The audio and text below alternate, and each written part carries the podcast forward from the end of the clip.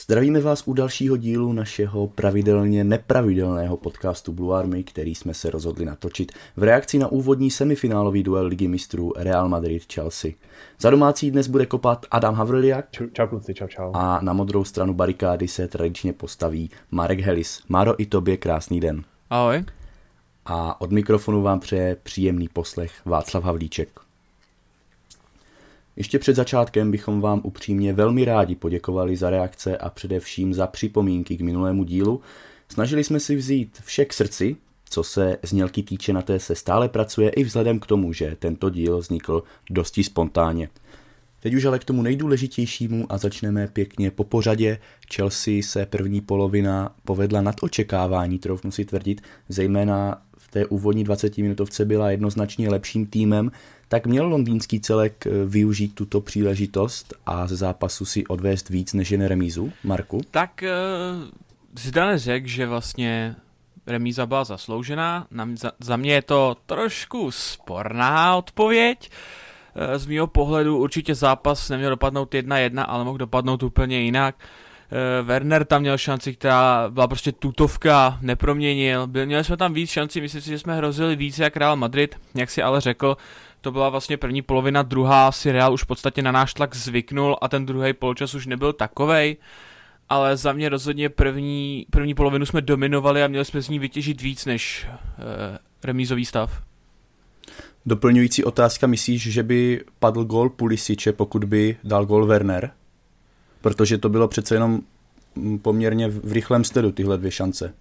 To je právě otázka, jestli by kluci dokázali zareagovat tak dvakrát po sobě, nebo jestli by se Real třeba zase rychlejš probral a druhá branka by nepadla, to se nedozvíme, to je takový to kdyby, ale je škoda, že upřímně řečeno, asi bych ten gol víc přál Timovi, protože ten se momentálně víc trápí, ale jsem samozřejmě rád i za Pulišiče, takže za mě asi mi nevadí, kdo tu branku dal, ale je škoda, že nepadly obě. Adame, ty jsi řekl, že neočekává žádné gólové hody, po první polovině to tak ale nakonec nevypadalo. Jak ty objektivně hodnotíš zápas? Myslím si, že Chelsea byla v prvním poločase rozhodně lepší, ať už byl důvod jakýkoliv, vážně mně přišel divný náš pressing, celkově pozice Carvajala a Modriče na pravé straně přišla taková zvláštní, což nám určitě nepomohlo, jelikož Modrič hrál hodně daleko od Kaseho s Kroosem. Kase navíc ještě hodně nabíhal dopředu, aby byl připravený na nějaký centry a tudíž tam pomohl ve vzduchu, jelikož ve vzduchu toho nabídnout moc co nemám, když při standardní situaci ne nějakého rohu či podobně. Takže jsme měli poměrně rozsáhlou zálohu, takže jsme nedokázali soustavně vyhrávat střed hřiště a navíc si vytvářet nějaké šance, jelikož Marcelo neprožil úplně dobré utkání a Carvajal taky nebyl úplně na svých 100%. Navíc jeho pozice byla mě spíš přišel taky staženější pravý back víc do středu, kde právě asi zastupoval Modriče, nebo nevím, jaký jiný důvod mělo tohle jeho nasazení, takže nepodporoval útok prakticky vůbec a ani nepřidal tomu týmu nic navíc, takže Chelsea si rozhodně zasloužila určitě víc v prvním poločase vytěžit, ale jsem rád, že se tak nestalo samozřejmě. Ty jsi naznačil, že ten pressing Realu byl přinejmenším prazvláštní. Jak je možné, že se hráči Chelsea dostávali poměrně jednoduchou kombinací tak často v prvním poločase do předčíslení? Teď mám na mysli zejména zásluhy N'Golo Kantého, který několikrát s Aspilicuetou vykombinoval na pravé lajně 3-4 presující hráče, ať už to byl Vinicius, ať už to byl právě Modrič s Kroosem. Tak čím to bylo, že v tom prvním poločase byl ten střed takový otevřenější? Marku, zkus ty popsat. Tak určitě může tam být nějaký podcenění třeba i soupeře, na jednu stranu pak je tam i marotka, stejně jak říkal Adam, bylo tam víc problémů, například Marcelo, právě za mě to nebyl zrovna jeho zápas.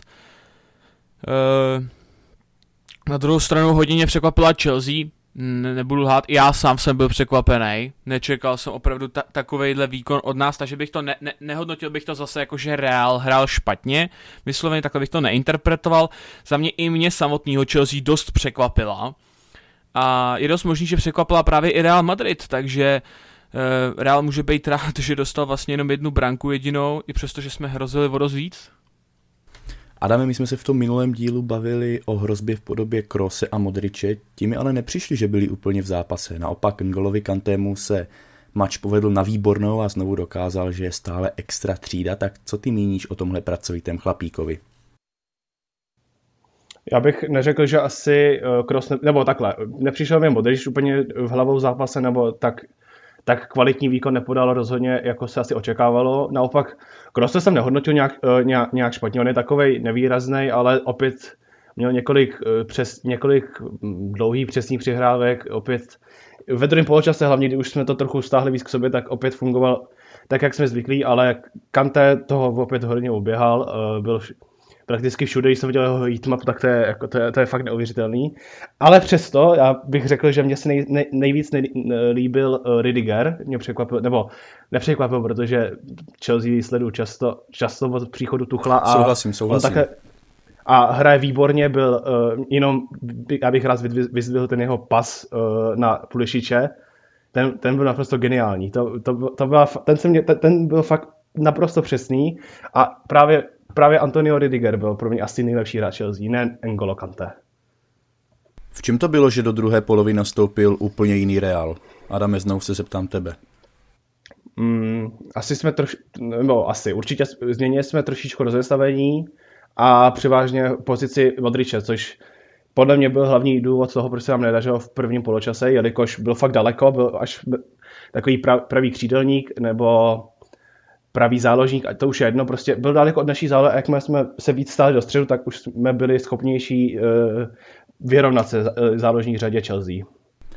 Marku, Benzema znovu dokázal, jak komplexní útočník je, z mého pohledu možná i dost podceňovaným, protože on ty čísla nemá vůbec špatná a sice se neobjevuje v médiích tak často jako třeba Ronaldo, Messi nebo Lewandowski, ale on skutečně dokazuje, že skórovat umí z každé pozice, vystá jeho střela z dálky, která se otřela o tyčku, pak ten gól, který byl z mého pohledu nechytatelný. Dalo se tomu gólu ale přece jenom nějak zabránit, podle tebe?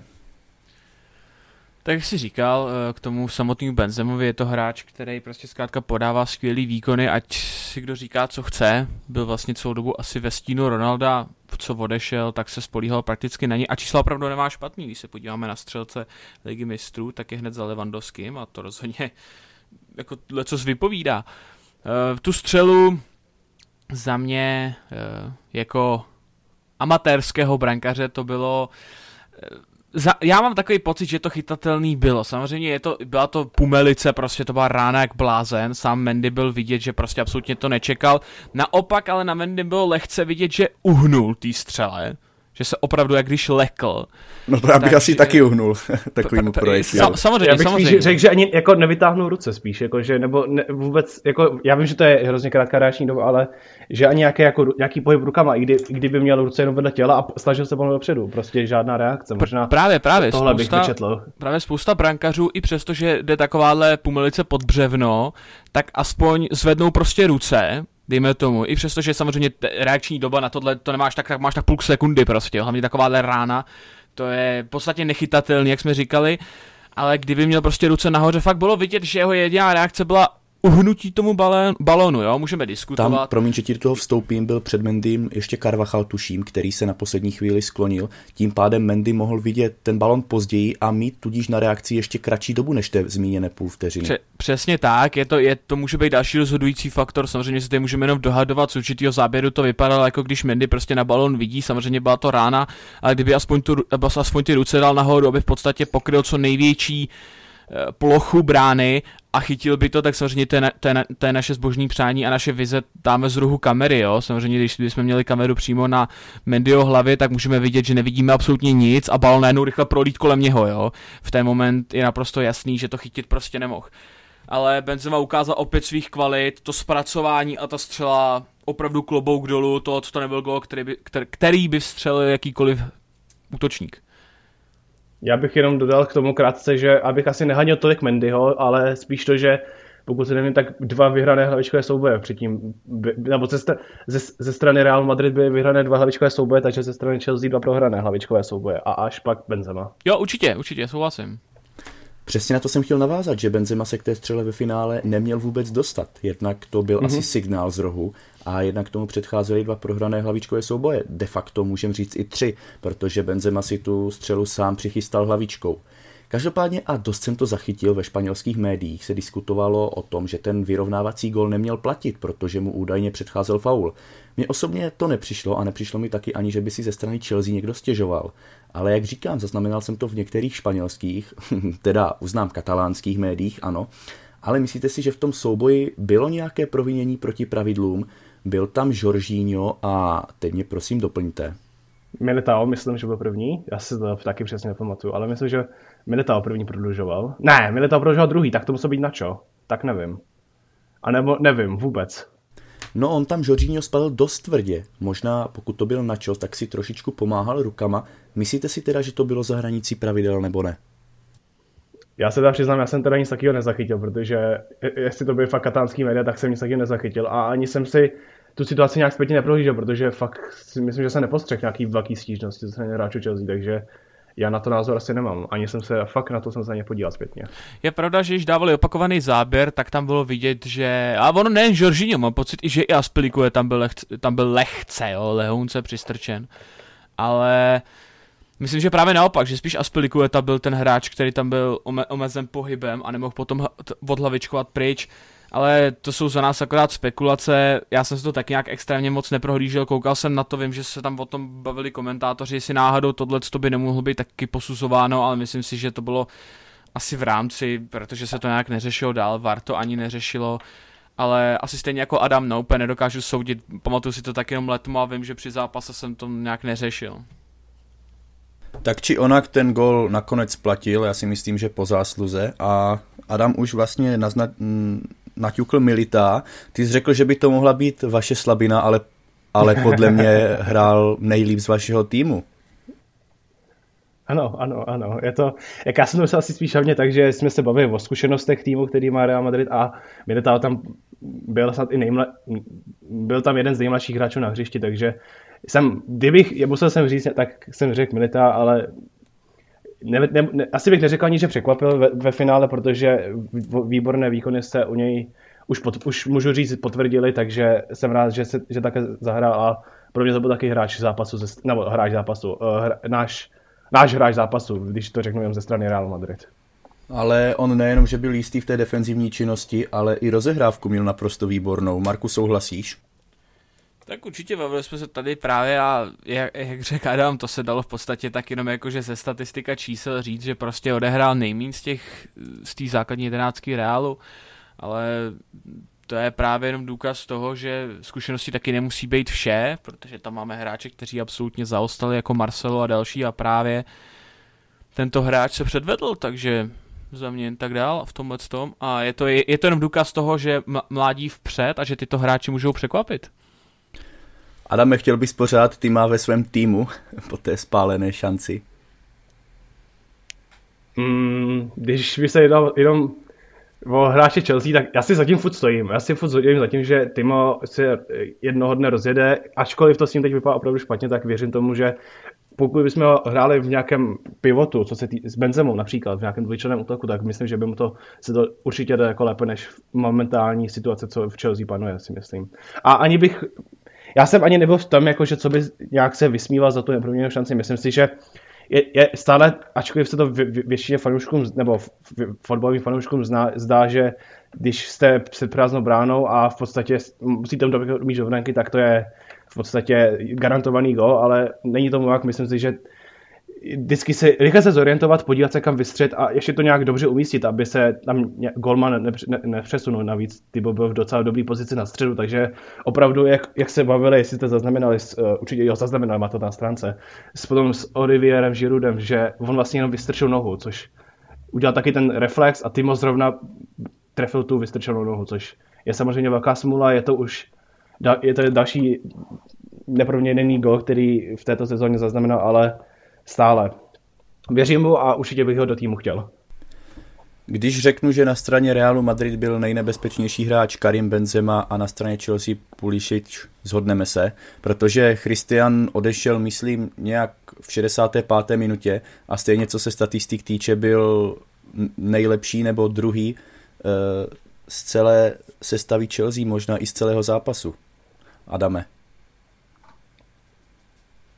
Jo, souhlasím, ale já bych rád ještě se vyjádřil k tomu gólu toho Pulišiče, jelikož samozřejmě počínal si velmi dobře, protože byl trpělivý a myslím si, že Vinicius by se, například by se takhle nezachoval, kdyby se dostal takováto situace, ale na druhou stranu si myslím, že jsme mu to, nebo že mu to především na čo hodně ulehčilo, jakož nezachytil především jeho náběh a pak místo toho, aby mu šel stínovat nebo mu zmenšit střelecký úhel, tak automaticky zaběh do branky, díky tomu Tybo vylez z branky, takže ten Pulišič to velmi pěkně obehrál naprosto zkušeně a pak Varan, ten vlastně taky nevystoupil proti němu a taky zás do branky, takže potom už měl jednoduchou pozici, takže pokud, i když Chelsea byla lepší, tak své šance nevyužila a i tento gol Pulišiče bych hodnotil spíše trošičku jako šťastnější, pokud můžu. Já asi souhlasím v tom, že obrana Realu to nevyřešila úplně dobře. Mně to v první fázi připadlo, že se Pulišič rozmýšlí, jestli přihrát Wernerovi a možná to byl ten důvod, proč se obránci tak zatáhli, že chtěli reagovat na tu případnou přihrávku, ale kapitán Amerika to pak vzal na sebe a udělal dobře. Marku, chtěl bys tomu doplnit nějaký komentář? Asi nemám, já si souhlasím s váma. Za mě ta situace ze začátku, kdy si prostě zasekl a všichni obránci už se vrátili, tak jsem si ten moment říkal, no super, tak promarněná šance zase, ale počínal si naprosto skvěle. Courtois se si obhodil a já jsem naopak rád, že střelil takovouhle branku, že nepřihrál Timovi možná taky v rámci toho, co se dělo, ale za mě Pulišič ukázal, že tu kvalitu má. Určitě, i si by dal gól, právě jak jsem říkal, Timo nebo Pulišič, jsou to dva hráči, kteří svým způsobem trpí tím, jak hráli a momentálně Pulišič prostě ukázal, že to v sobě má a že zranění, který měl předtím, hodí za hlavu a dál chce na sobě tvrdě pracovat a za mě se ta branka velice líbila. To prostě profesionální obhození brankaře a to, jak si počínal, naprostá krása. Hlavně zachování chladné hlavy, že ano. To bych určitě teď si kluci představte, že jste Máro Thomas Tuchel a ty Adame Zidane. Co byste zpětně udělali jinak, abyste zápas zlomili ve svůj prospěch? Marku, zkus začít ty. Tak je otázkou, co Thomas Tuchel mohl udělat jinak, protože jsme na jednu stranu byli i trošičku limitovaní, nebyl tam například Kovačič, ale další možná, co bych využil od střídání, tak bych tam možná dal Oliviera Girouda, že viděli jsme, že párkrát měl Timo nebo jiný hráč hlavičkový souboj, který nevyhrál. Timo například mohl branku, pokud se nemýlím, trefit jednou, bohužel míč letěl přesně nad jeho hlavou. Myslím, že jako je Olivier Giroud nůžkama nebo hlavou by to tam uklidil. Takže za mě to, co byla škoda a nevyužitá šance, osobně bych tam asi dal Girouda v nějaký právě té 65. 70. minutě, kdy prostě bylo vidět, že už jsme trošičku potentní v tom zakončení a že prostě zkrátka Real už si zvyknul na náš styl hry. Takže možná to bych asi jinak změnil, jinak za mě obraná hra naprosto skvělá, Chelsea, prostě to je potom a jsem Tuchlem už v podstatě garance a opravdu se mi líbilo, jak jsme byli sehraný a jak i obránci v podstatě asistujou při gólech, jako přesně říkal Adam Rüdiger, to byl naprosto ukázkový příklad. Za mě asi jinak z naší strany bych tam nějak extra nic neměnil, možná právě bych zkusil změnit přece jenom vystřídat Tima a dát tam Girouda, je trošičku přechod na jiný styl fotbalu, protože Timo hraje jinak, Giroud hraje jinak, to se ani nemusíme bavit, to jsou dva extrémy, jeden pomalej, jeden strašně rychlej hráč, ale zase jeden vysoký a jeden nízký, takže tam by se to jednalo o dost velkou změnu, na kterou by třeba Real nemusel být schopný reagovat, takže to je za mě, co bych možná já změnil, být Thomasem Tuchlem. Ale jinak za mě ten zápas byl například zmáknutý, škoda těch neproměněných šancích, no, ale tak na jednu stranu to jako coach s těma hráčama prostě nemáte co udělat, no. Adame, a co měl udělat jinak Zinedine Zidane? Tak, po válce je každý generál, takže těch změn by se asi dal najít hodně, ale pokud bych zaměřil na přímo nějakou taktiku na ten velký, pokud zanecháme rozestavení, zanecháme i hráče, tak bych rozhodně změnil pozici Modriče, nenechal ho presovat tak daleko od naší zálohy, díky čemuž jsme prvních 25 minut neměli ze hry absolutně nic, protože jsme si nedokázali nahrát, nedokázali jsme získat míč a prostě jsme byli absolutně out of possession, takže změnit pozici Modriče a nechat volnější pozici na straně Carvajalovi, který je vždycky nebezpečný v pressingu, centrech a celkové podpoře útoku. Navíc s vracením se do obrany nemá žádný problém. Já se vrátím k těm šancím, Marku. Ty jsi naznačil, že jich Chelsea mohla využít hned několik. Nicméně tam jsme viděli kolikrát ten špatný přechod v té předfinální přihrávce, kdy to Wernerovi uklouzlo na povrchu. Myslíš si, že ten déšť taky přece jenom znepříjemnil trošičku ty útočné snahy? Určitě, jak trávník navlhne, zkrátka začne tam vznikat louže a další, tak prostě ten fotbal je pak trošičku o něčem jiným. Ty hráči tam kloužou, musí být zima, to si nalijeme čistého vína, prostě to tak je. Takže určitě si myslím, že déšť na jednu stranu ovlivnil trošičku průběh toho zápasu, mohlo to klidně dopadnout jinak, Real mohl víc třeba, nevím, mít víc střel například, myslím si, že my jsme taky mohli si počínat trošičku jinak. Na jednu stranu počasí je taky věc, která hraje v zápase nějakou roli, takže určitě si myslím, že počasí hodně ovlivnilo jako vlastně průběh celého zápasu, ale zase nemůžeme to svádět jenom na to, bylo vidět na Timovi zkrátka nějaká frustrace už, po té neproměněné šanci bych si asi tloukl do čela, proč jsem to neproměnil, ale stejně jak řekl Adam, strašně jednoduše se říká, seš před bránou, uklid to tam prostě, jo. Timo zkrátka, na jednu stranu já jsem to bral zase jako pozitivum v tom, že Timo se v těch situacích zachoval tak, že netrefil ani bránu. Je to chtěl vždycky tak krásně umístit k tyčce a vždycky to šlo mimo tu tyč absolutně, jo. Tak teď jsem bral pozitivum, že to aspoň šlo na tu bránu, jo, což dodá trošičku sebevědomí, že jako OK, trefil jsem bránu, netrefil jsem gól sice, ale tak dobře, na druhou stranu netrefit bránu, to bych se fakt asi jako pak šel zabít. Takže za mě to na jednu stranu bylo v tomhle tom pozitivum, i přestože to asi bude znít trochu směšně, ale na Timově je vidět frustrace, takže tam se na jednu stranu nemůžeme divit, že některé věci prostě dopadají, jak dopadají. Timo si zkrátka musí počínat trošičku líp, je na něj možná vyvíjen až zbytečně někdy velký tlak, protože přece jenom, jak jsme se bavili, jeho produkční čísla, co se týče týmu, tak jsou obrovská, v podstatě nejlepší v Chelsea, takže zase na jednu stranu tak zbytečný hráč to není, jak se o něm strašně mluví a že nedává, spíše škoda těch střel, no, ale bych ti odpověděl, určitě počasí měl nějakou svoji část, která prostě ovlivnila trochu ten zápas, no. Adame, co Eden Hazard dostal nakonec od Zidaneho šanci a myslím si, že i když se mu první 2-3 minutky úplně nedařilo zžít se s tím tempem, tak pak pár nebezpečných závadů udělal. Myslíš si, že hrál dobře a že třeba bylo cítit z obránců Chelsea respekt k němu? Tak tady se asi neshodneme, protože mně přišlo, že nejenom Eden, ale většina našich střídání neměla na nějaký vývoj utkání absolutně žádný vliv. Eden je po zranění, věřím, že tam ten musí být neuvěřitelný mentální blok, něco to na něm muselo psychicky zanechat opravdu velký šrám, takže hrál hodně, přišlo mi, že hrál spíš hodně na jistotu, aby nepokazil, ale nepřidal týmu asi nic navíc, takže nehodnotím ho asi nějak negativně, ačkoliv od střídajícího hráče bych čekal nějaký vliv na utkání, obzvlášť od kvalit, který má Eden Hazard. Ano, nějakých pár nebezpečnějších přihrávek tam určitě měl, ale škoda, že jedna z nich byla třeba na Alvara Odriozolu, no, to je vždycky, že to skončí akorát. A jestli respekt ze strany hráčů Chelsea, asi určitě, jakož ti jsou zvyklí na úplně jeho jinou verzi a nemohli si být jistí, že to nepřijde právě toto utkání. Bohužel to nepřišlo a uvidíme, jak si povede teď o víkendu například. Marku, a co čekáš od Edena Hazarda do odvety? Tak sám Eden Hazard se vyjádřil, že vlastně za Chelsea hrál a nyní hraje za Real Madrid a zkrátka vyhrát chce. To samozřejmě každý hráč takhle chce, to nemůžeme nikdo zazlívat.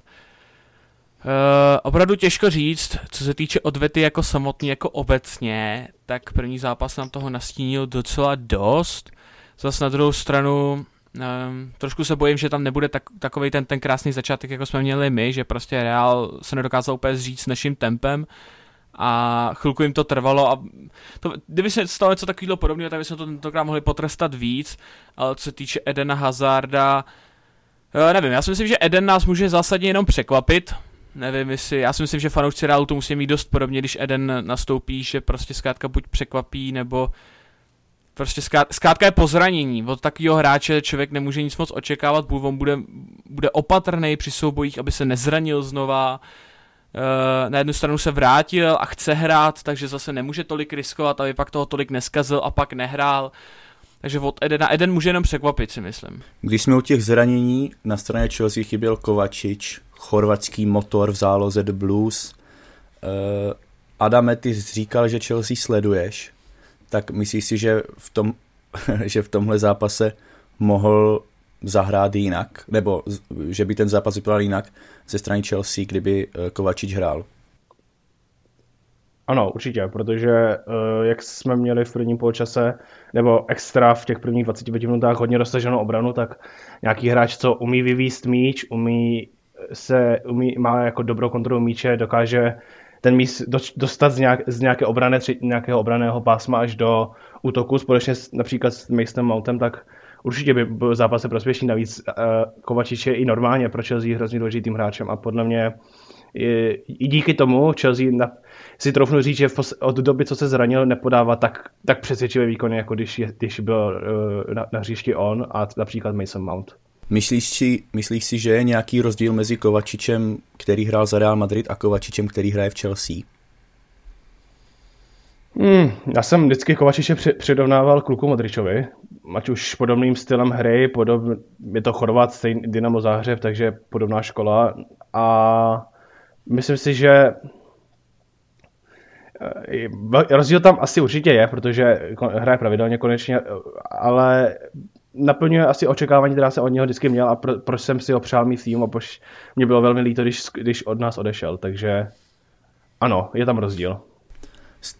Vypadá to, že se na straně Realu objeví další absence do odvetného zápasu, ale také i nějaké uzdravení. Mohl bys nám to přiblížit, Adame? No tak absence je Dani Carvajal, což je opravdu, což je další hráč, který se zase vrátil po zranění po druhý už, a zase se asi hned, naposledy se zranil hned v prvním zápase po návratu, teď to byl asi třetí zápas po návratu. Takže je to frustrující, navíc na pravého beka zase nemáme nikoho jiného než Odriozolu, nebo Fede Valverdeho, pokud dovolí covid a dovolí opatření, aby odcestoval s týmem, tak je pravděpodobné, že uvidíme právě tuto variantu na pravém beku, kterou bych viděl rozhodně radši než Odriozolu. Pardon, že ti do toho skočím, ale ty teda předpokládáš, že bude hrát Odriozola na kraji? Ne, Fede Valverde. Nebo předpokládám, věřím v to a přeju si to. Jasně, ale on měl nějaký covid, myslím, protrpěl, takže ano, je otázka asi, teď, jak na tom bude po kondiční stránce.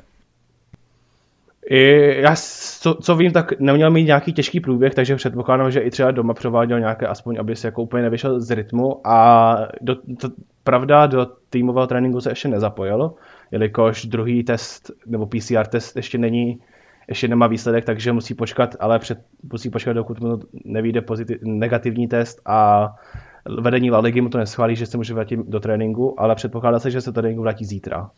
Takže Fede je první návrat, pak je tu Sergio Ramos, ten už by měl nastoupit dokonce zítra proti Osasuně, s týmem trénoval a měl by být naprosto v pořádku, takže Ramos je potenciální návrat, ale nejistý je například Ferland Mendy, který se ještě taky do tréninku nezapojil, a jeho start proti Chelsea je právě stále v ohrožení. A pak je tu Marcelo, no, tak to je taky komický důvod spíš. To jsem se chtěl zeptat, protože o Marcelovi vypluly zprávy na povrch, že byl vybrán do volební komise. Ano. Co to je za situaci, jak vůbec taková situace může v klubu, jakým je Real Madrid, vzniknout, a jak to bude Real Madrid řešit? No, tak já jsem si nějak nezjistil podrobné informace, mám jenom nějaké zřejmě, které by měly stačit. V Madridu probíhají nějaké, ani nevím přesně jaké volby, jestli do parlamentu, prostě madridské volby, takhle tomu říkám já, madridské volby, a do volební komise se může dostat jakýkoliv obyvatel Madridu, kterému je méně než 70 let. Je to náhodné, naprosto nějak necílené, takže z naší strany se tam bohužel dostal právě Marcelo a ještě hráč z B týmu Viktor Chust, což je poměrně srandovní náhoda. Real se odvolal, ale bylo to zamítnuto, jelikož hrát fotbalový zápas podle nich není dostatečný důvod k omluvě. Takže Marcelo by měl pravděpodobně letět soukromým letadlem až ve středu. Takže jestli nastoupí ve středu, potom co letěl pár hodin na tandem, tak to bude výborný. Takže to není žádná divoká kachna, ale fakt jako realita, ne. Že Marcelo bude v úterý večer na volbách. Ano, Marcelo bude v průběhu, nebo večer, nevím jestli to večer nebo v průběhu dne, ale minimálně je to v dobu, kdy bude právě zbytek týmu odlítat do Anglie. Takže není to žádná kachna, je to, bohužel to není kachna. Marku, co na to říkáš ty?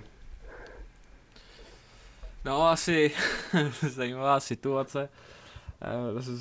I dobrá odpověď typu fotbal nebo fotbalový zápas není dostatečná omluva. Já si nedokážu představit, co bude na live sportu, jak tam je vždycky kolonka absence a například poranění kolena, tak teď tam bude Marcelo.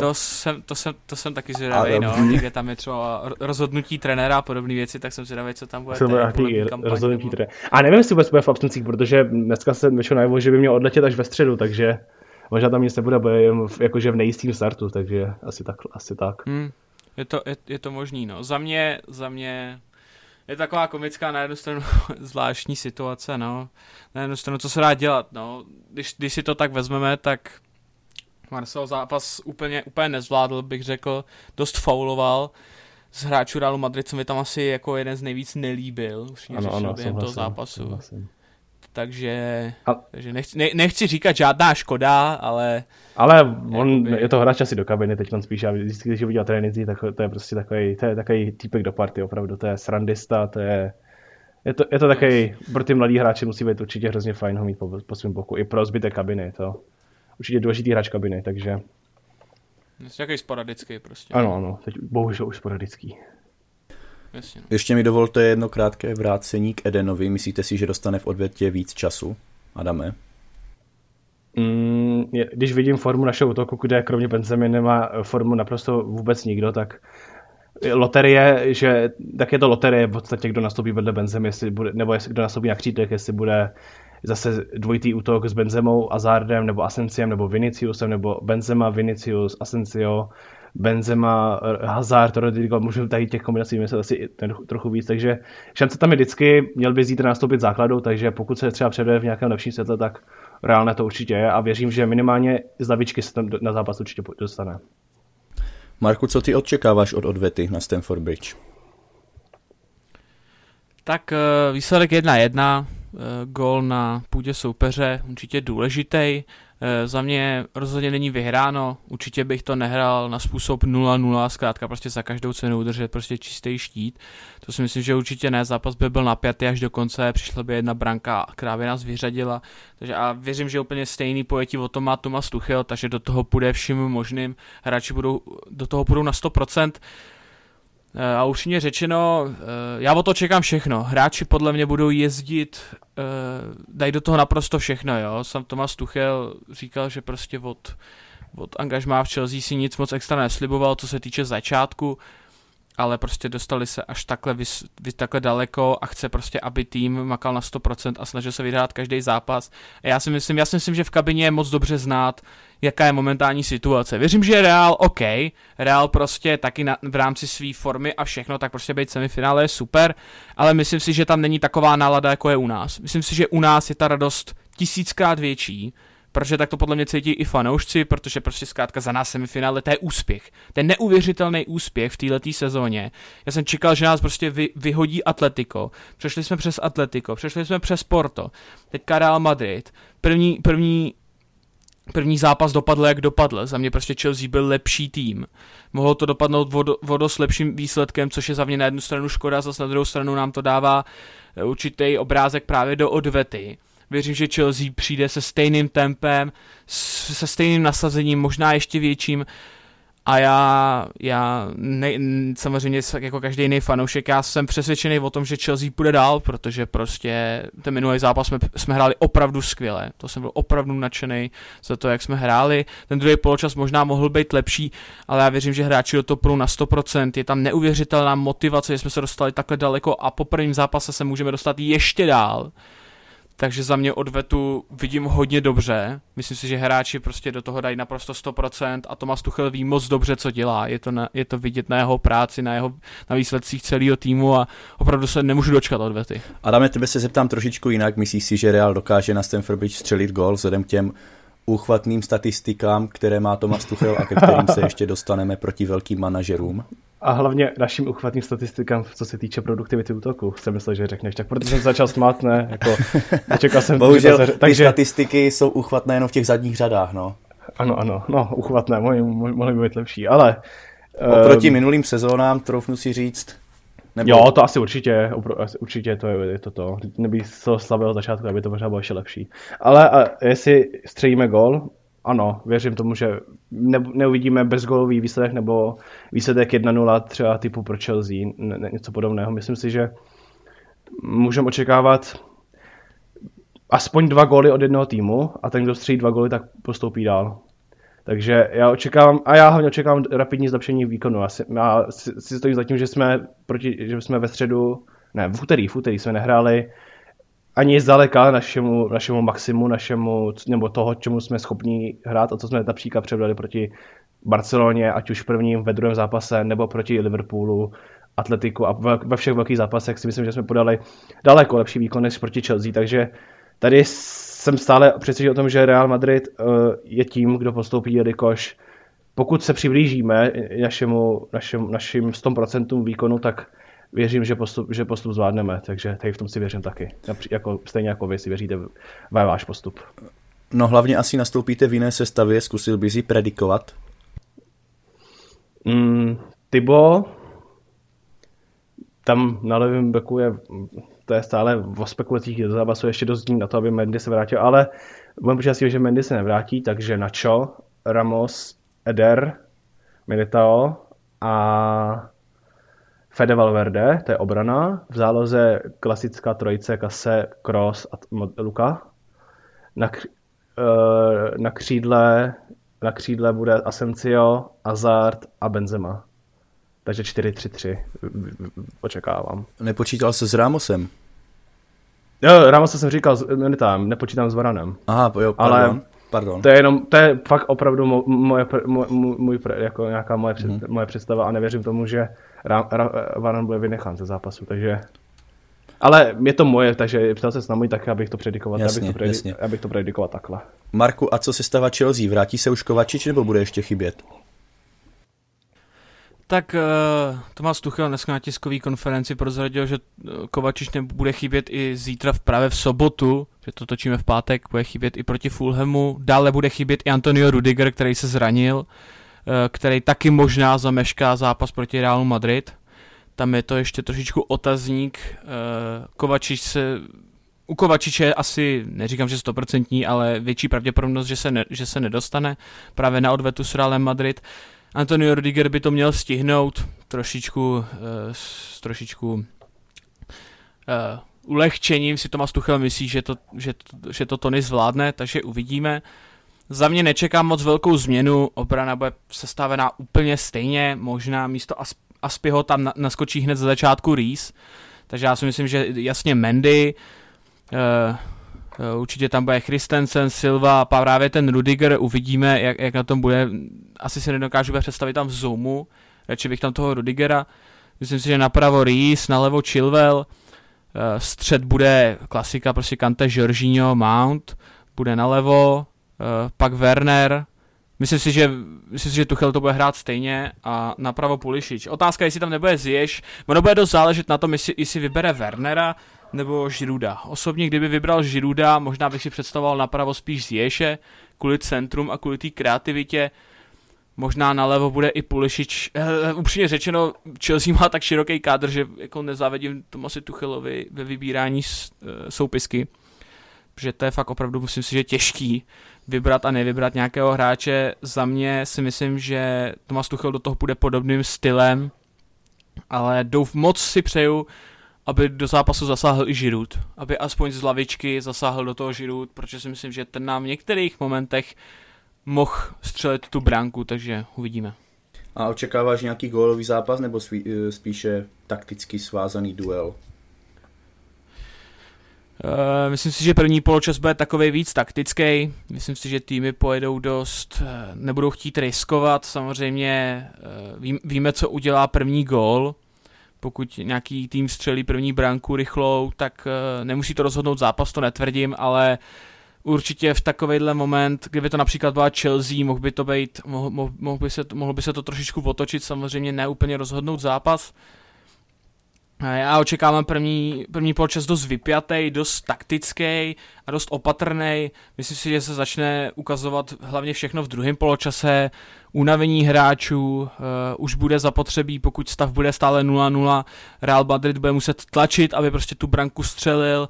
My si budeme chtít pojistit ten postup. Takže já vidím, že většina se rozhodne až v druhém poločase. Myslím si, že první bude takový vyhrocený taktický rost. Co se těch statistik týče, které já teda osobně jsem nazval jako úchvatné proti velkým manažerům, mohl bys to, Máro, nějak přiblížit ještě? Tak vlastně za těch, já nevím, teď statistika byla k 17 týmu, takže za těch 14, takže 95 dní, myslím, že 95 dní by Voko je to, co Thomas Tuchel manažeruje Chelsea, tak dokázal porazit Pepa Guardiolu, Jurgena Kloppa, dvakrát Diego Simeone, Joseho Mourinha, Karla Ancelottiho, remíza s Realem, čili Zidane, remíza s Manchesterem United, čili Solskjaer. Nazývat Solskjaera asi velkým manažerem je trochu nadsázka, ale zase na druhou stranu, zkrátka to, co dokázal Thomas Tuchel za ty 3-4 měsíce, co je tady, je naprosto neuvěřitelný. Jeho statistiky jsou zkrátka úplně uchvatný. Když si vezmeme za celou jeho, a teď ne v Chelsea, tak vlastně s Realem Madrid hrál 5krát a jednou vyhrál a 4krát remízoval. S Realem Madrid nikdy neprohrál. Jo, takže má jednu remízu s Chelsea, 3 remízy, pak tam má něco s Paris Saint-Germain, jo, a s dalšími kluby.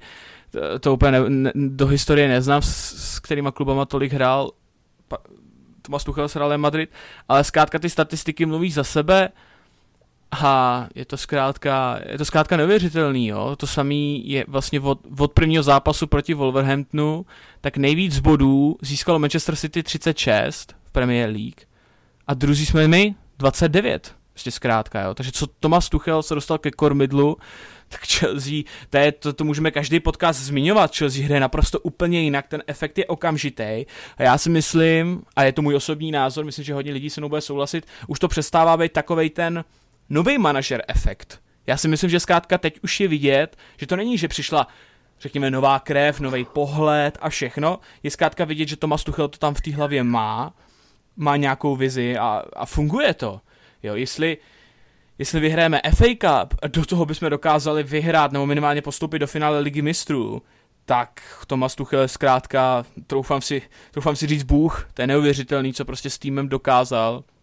S týmem, který vypadal, každý zápas jsme se pomalu báli, jak dopadne, jo, a krom jedinýho výkyvu proti West Bromwichi 2-5, tak prostě ty zápasy jsou stabilní, je tam určitá potence samozřejmě ve střílení gólu, tak to se trápí víc týmu, jako například Real Madrid a další, ale za mě je to neuvěřitelný statistiky pod tímto trenérem a za mě klobouk dolů. Já se přiznám, já jsem za jeho příchodem tolik nebyl. Samozřejmě jsem byl na jednu stranu zaslepen tím, že prostě Lampard, miláček a všechno a nechtěl jsem, aby odešel, ale teda teď, kdyby se mě někdo zeptal, tak bych Lamparda hned vyhodil, zní to hnusně, ale prostě Thomas Tuchel přinesl neuvěřitelnou energii a neuvěřitelnou náladu do týmu. No tak doufejme, že to nebude jenom krátkodobý efekt, jako třeba u Antonia Conteho, který v první sezóně vyhrál Premier League a pak už ta výkonnost šla přeci jenom trošičku dolů. Adame, tobě položím otázku na Zidana. Myslíš si, že dokáže napodobit ten úspěch, který měl v Realu při prvním angažmá? Bavíme se o té první sezóně, kdy nastoupil taky v půlce sezóny a vyhrál Ligu mistrů, nebo o třech ligách mistrů v řadě? Myslím to celkově. Celkově? To asi, to můžu říct 100%, že ne, protože to nahradit, že to opravdu napodobit nejde, to už se nikdy nestane. Něco podobného, co a z hlediska té první sezóny? Já stále vidím šanci i na to, že to může předčit.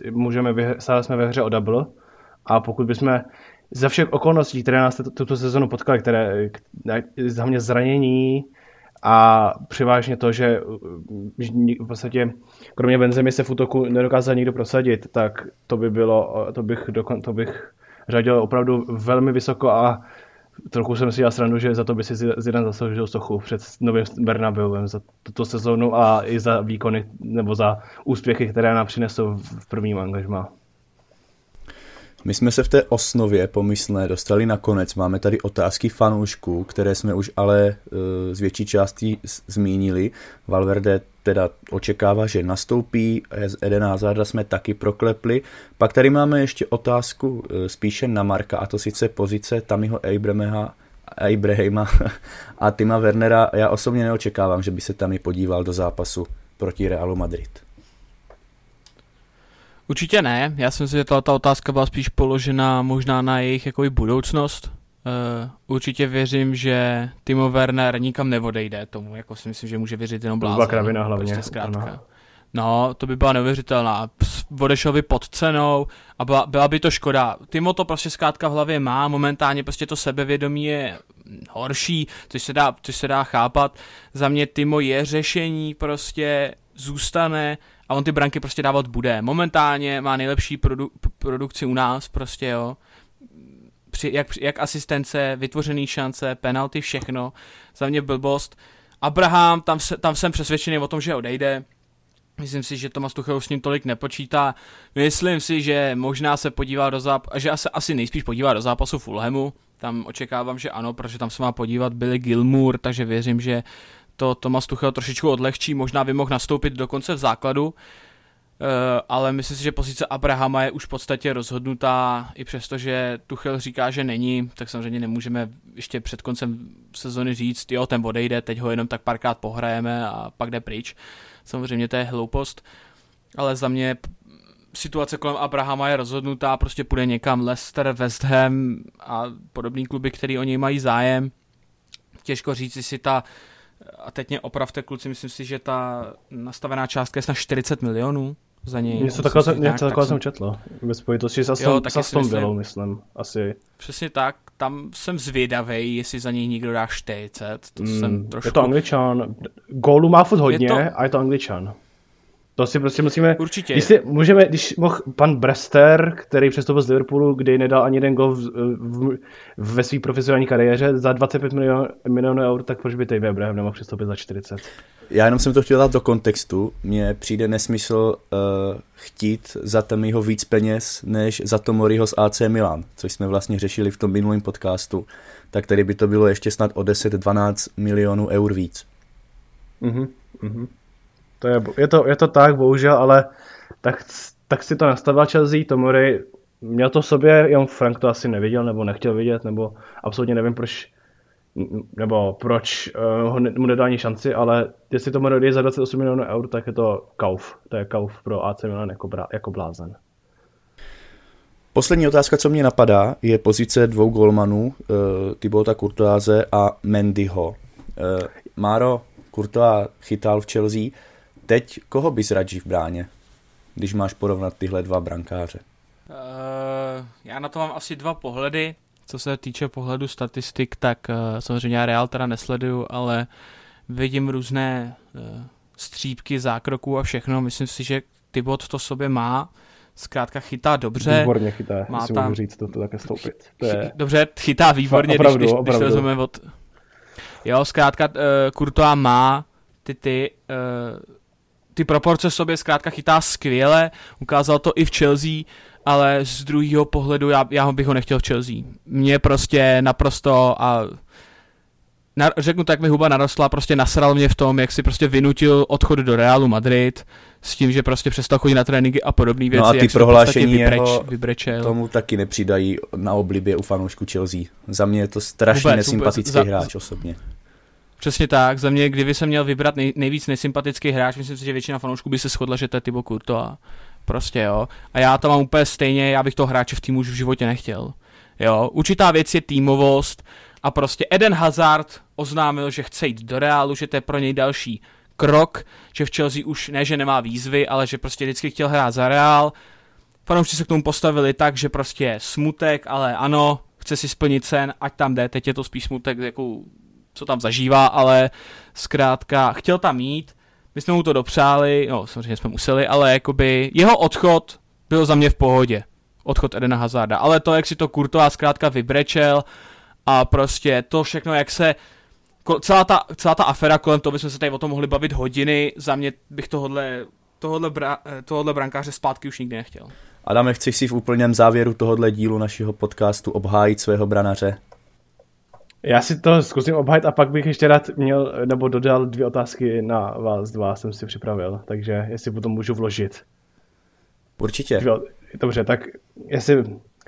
Já se přiznám, když k nám Tybo přišel, tak jsem nebyl zrovna nadšený, protože mě taky nebyl sympatický z jeho vyjádření, obecně mi nebyl jako hráč sympatický, navíc jsme měli na Vase, což pro většinu fanoušků si trochu říct, že stále velký miláček a velký oblíbenec, navíc stále ukazoval i v poslední sezóně, kdy moc nechytal, že na to stále má, ukazuje to i teď v Paris Saint-Germain, kde chytá výborně. A Tybovi to nesedlo v první sezóně, já jsem byl jeden z jeho největších kritiků, opravdu jsem ho nemohl vystát, až bych řekl, protože jednak nechytal dobře, chytal primárně víc než na vás, který, i když nastoupil do těch pár zápasů, tak podal vždycky daleko lepší výkon, ale jak se za poslední sezónu, nebo v poslední sezóně, jak se zvedl a jak se dokázal dostat z pozice asi nejvíc obviněného hráče za absolutní katastrofu v sezóně 2018-19, je pro mě neuvěřitelné a do toho opravdu velmi respektuji a cením, že to dokázal, že dokázal ustat ten enormní tlak, který na něho byl vyvíjen a byl by na něj vyvíjen ještě víc, pokud by nezačal podávat takové výkony, jako podával teďkon momentálně, jelikož letošní sezóna můžu říct, že bez Tyba bychom asi ani nebyli tam, kde jsme, z tolika body a ani bychom nebyli asi v semifinále Ligy mistrů, takže v tom jeho brankářské vlastnosti si obhájím asi velmi snadno jeho osobnost. To je asi osobnost, která není každému sympatická a mě sympatická nebyla také, než když nám přichází. To už je pouze subjektivní názor asi fanoušků. Teď můžeš teda, dáme ti prostor na ty otázky. Já první začnu Varanem, jak byste, protože hrál, konečně jste to viděli na vlastní oči. Já potom k tomu přidám svůj názor, protože jsem četl na vaší stránce, že asi většina fanoušků, jak nesleduje Real Madrid, tak je zaslepeno asi nějak médii a jeho výkony. Tak jaký máte názor na Varana? Brali byste to do týmu i potom, co jste viděli proti Chelsea, nebo ne? Já teda... Jestli můžeš začít ty klidně, Vášo. Jestli můžu začít. Hodně jsem četl názory, že Varan je dobrý jenom vedle Ramose. Já si to tak můžu rovnou říct, že to není pravda, jestli můžu do toho ne, tak jo, to... Já jsem právě s tímhle souhlasím, já jsem chtěl říct, že si to nemyslím a že to je stoper v poměrně ideálním věku. Ty jsi to ostatně naznačil i v minulém podcastu, že je hodně zajímavé sledovat ten věk Thiaga Silvy s tím, že v tomhle ohledu by Chelsea skutečně stopera potřebovala. A já si myslím, že Varan už několikrát dokázal, že tím kvalitním stoperem skutečně, byť tuto sezónu nemá možná tak povedenou, tak si přesto myslím, že to je určitě kvalitní stoper, stále relativně mladý, s bohatými zkušenostmi, takže za mě to určitě smysl dává. No Máro, ty?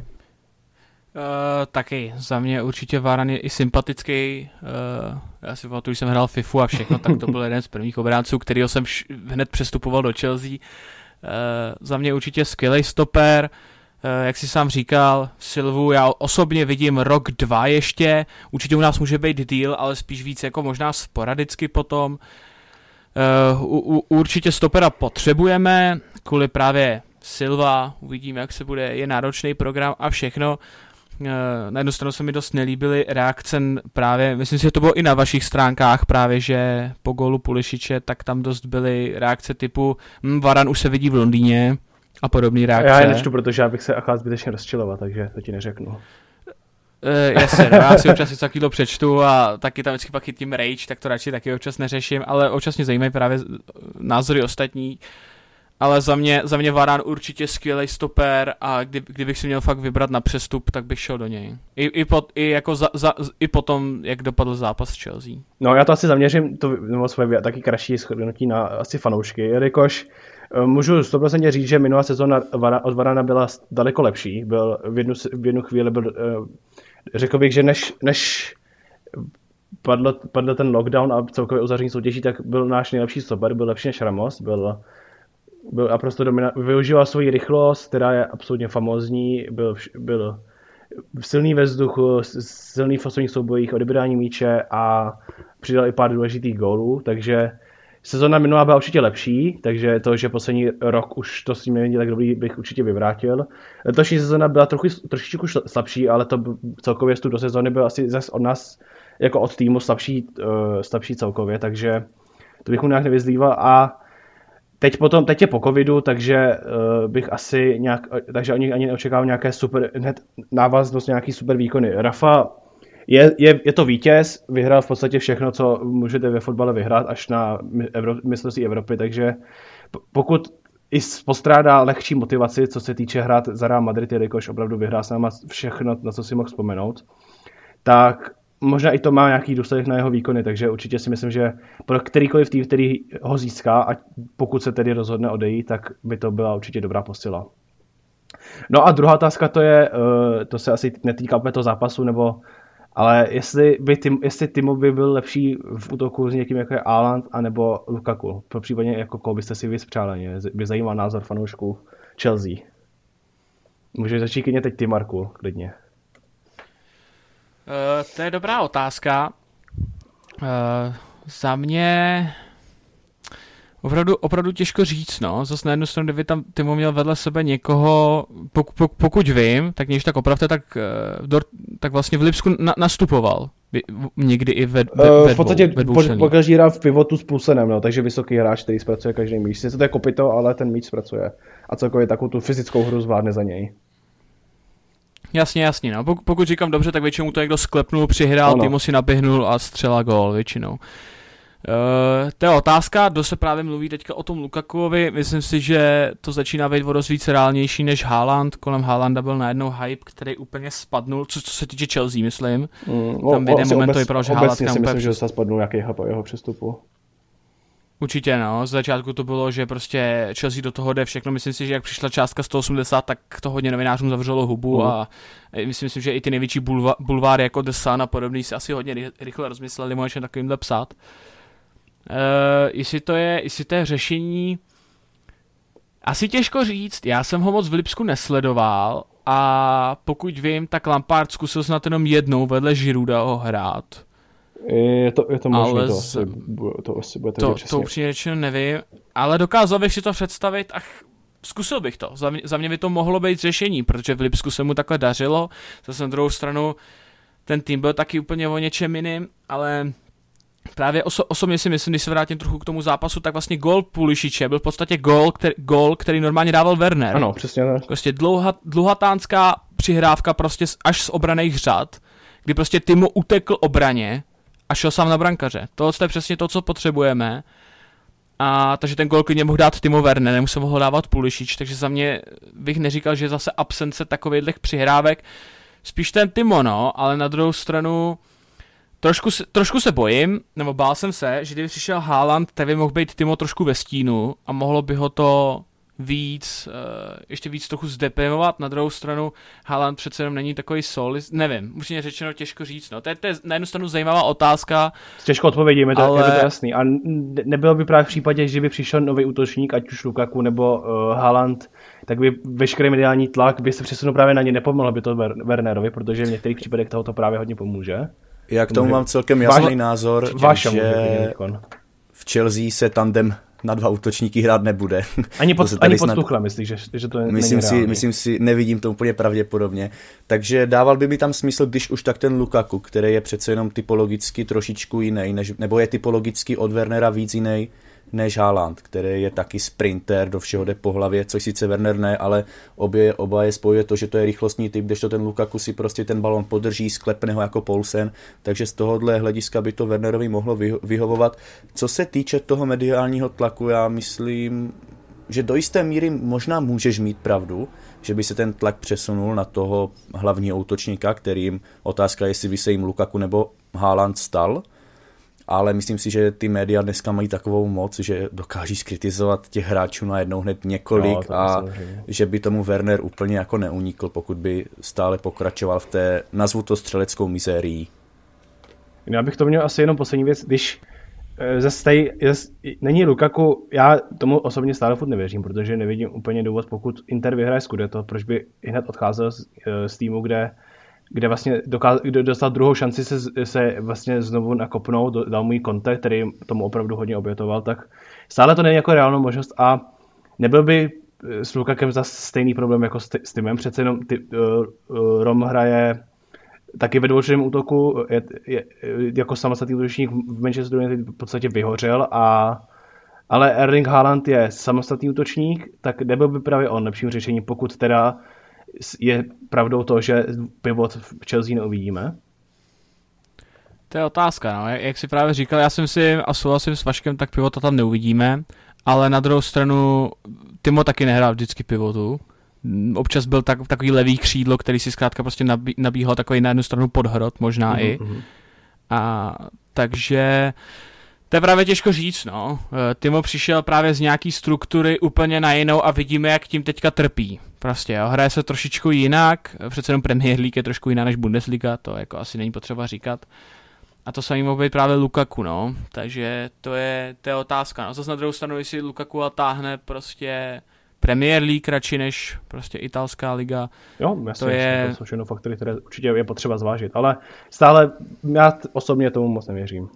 A ono hlavně otázka, je vůbec v Chelsea potřeba nový útočník, aby jsme tady jako nevařili z vody, která vlastně... No my už jsme to naznačili, že Werner asi odcházet nebude, takže no. My v podstatě hlavního útočníka, řekl bych, máme. Já stále věřím tomu, že se Timo probudí. Teď, jestli odejde Témy, tak možná by to chtělo nějakého útočníka. Uvidíme, co taky Giroud, protože i o něm se spekuluje, že neprodlouží smlouvu a myslím si, že to budeme chytřejší určitě tak za měsíc, kdy se ty spekulace začnou mít nějaký jasnější rámec.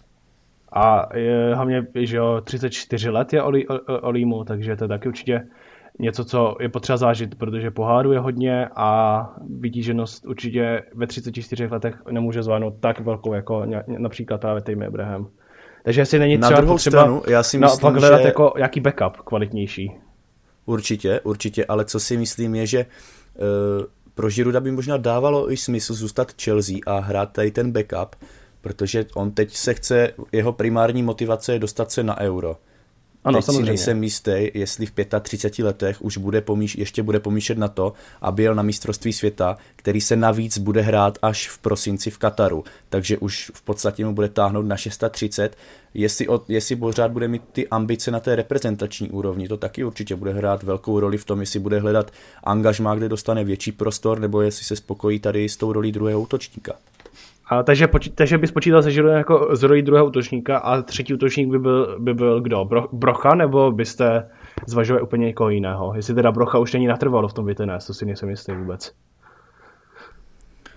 Dobrá otázka, přehodím ji možná na Máru, ale tady s tím, co jsi řekl, já osobně nemám problém, kdyby Brocha, protože se ve Vitesse jeví určitě dobrý striker a kdyby dostal šance, aspoň nějakých pohárech, tak si myslím, že by to mohlo být skvělé útočné trio. Já si souhlasím. Co se týče Brochy, abych pravdu řekl, tak nevím, jestli tam má nějakou výstupní klauzuli. Já si myslím, že tam je čistý hostování, ale jelikož vy máte s tím Vitesse nějaký... Já myslím, že nemá klauzuli. A máte s tím Vitesse nějaký takový ty vztahy, že tam si posíláte hráče, nebo něco takového tam funguje určitě, ne? Není to první hráč z Chelsea, který tam je. Je tam jako nějaká, nebo oficiální domluva určitě neexistuje, ale myslím, že tam nějaké jako blížší vztahy určitě jsou, možný, protože tam Mason tam byl taky, že ano. Hele, co se týče toho Girouda, Giroud chce hrát Euro a reprezentaci, prostě v tom si myslím, že on vidí hlavně sebe, protože tam Benzema v podstatě nehraje. No, se nedostane Benzema, no, protože Deschamps. No jasně, no, takže právě, no. Takže problém Girouda je ten, že on nepotřebuje hrát pravidelně, ale potřebuje hrát. Protože nemůže hrát na Euro hráč, který půl roku nehrál. Prostě, jo, trénink je trénink, ale zkrátka zápasové vytížení je trošičku něčem jiným. Co se týče toho útočníka, já si furt myslím, a to je i podle mě ze strany fanoušků, tak fanoušci nevidí čistýho hroťáka. Toho prostě podle mě v týmu momentálně, samozřejmě, když tam Giroud, že už půjde pryč, Abraham půjde pryč, tak prostě není v týmu. Já si myslím, že hodně fanoušků vidí Wernera právě na levém křídle, podobně jako v Lipsku, kde hrál, a právě by to chtěl nějakého hroťáka k němu. Jasně. S tím, že už jsme viděli i Havertze na falešní devíce, může tam hrát právě Werner na hrotu, právě i hráč z hostování se může vrátit. Za mě určitě řečeno, nedokážu si ani představit, čemu se Chelsea bude věnovat při přestupáku, jestli to fakt bude ten hroťák, nebo to právě bude ten stoper, právě třeba Varane, takže uvidíme, no. A ještě poslední možnost, co mě tak napadla, to je taková sice, protože Brentford už loni pokazal svůj vstup do Premier League, tak pokud by se to nepovedlo ani letos, pan jejich hlavní střed Tony, je to hlavní, bylo by to taky varianta, jako druhá varianta do útoku. Vašku, myslíš? Protože jeho čísla, pokud já je tady rychle najdu, tak jsou více než dobrá na second strikera. Upřímně, to si nemyslím. Tady to jméno jsem v nějaké blížší souvislosti s Chelsea vlastně. Já jsem vůbec určitě, jako, je to jenom jako nějaká... Samozřejmě vím, o toho se jedná a myslím si, že jako Chelsea by se asi dívala jinde. Z pohledu Chelsea je určitě atraktivní ten Armando, který vlastně už pod Lampardem odehrál svůj debut. A tohle by pro mě byla varianta, která by za mě byla přijatelná, kdyby... Takže pro tebe by byla trojice Werner, Giroud, Brocha. V tomhle pořadí tady to útočné trio. Jo, v podstatě bych řekl, že s tím bych se i dokázal stotožnit. Mm-hmm. Takže by se samozřejmě s tou podmínkou, že by se Timo střelecky našel, a čemuž já osobně stále věřím. OK, jasně, chápu. No tak, to jsem se tady chtěl zeptat, jaký na to máte názor. No, otázek je rozhodně víc než dost a my se na některé z nich budeme pokoušet najít odpověď v dalších dílech našeho podcastu, a to včetně té otázky, kdo postoupí do finále milionářské soutěže. Zdali to bude španělský Madrid anebo londýnská Chelsea. Děkuji Adamovi a Markovi, že byli dnešními přispěvateli našeho podcastu. Ahoj. Já děkuji za pozvání, ahoj.